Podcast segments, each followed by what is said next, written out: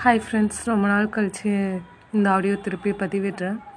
நான் போடுற ஆடியோ உங்களுக்கு பிடிச்சிருக்கா பிடிக்கலையா யாராச்சும் ரிப்ளை பண்ணிங்கன்னா எனக்கு ரொம்ப யூஸ்ஃபுல்லாக இருக்கும்.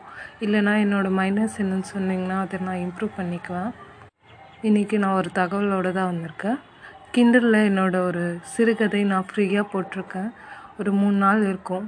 போய் அதை டவுன்லோட் பண்ணி படிக்கிறவங்க படித்து கமெண்ட் சொல்லுங்கள் கதையோட பேர் வந்து ரதீன் ஹேஷ்டேக்.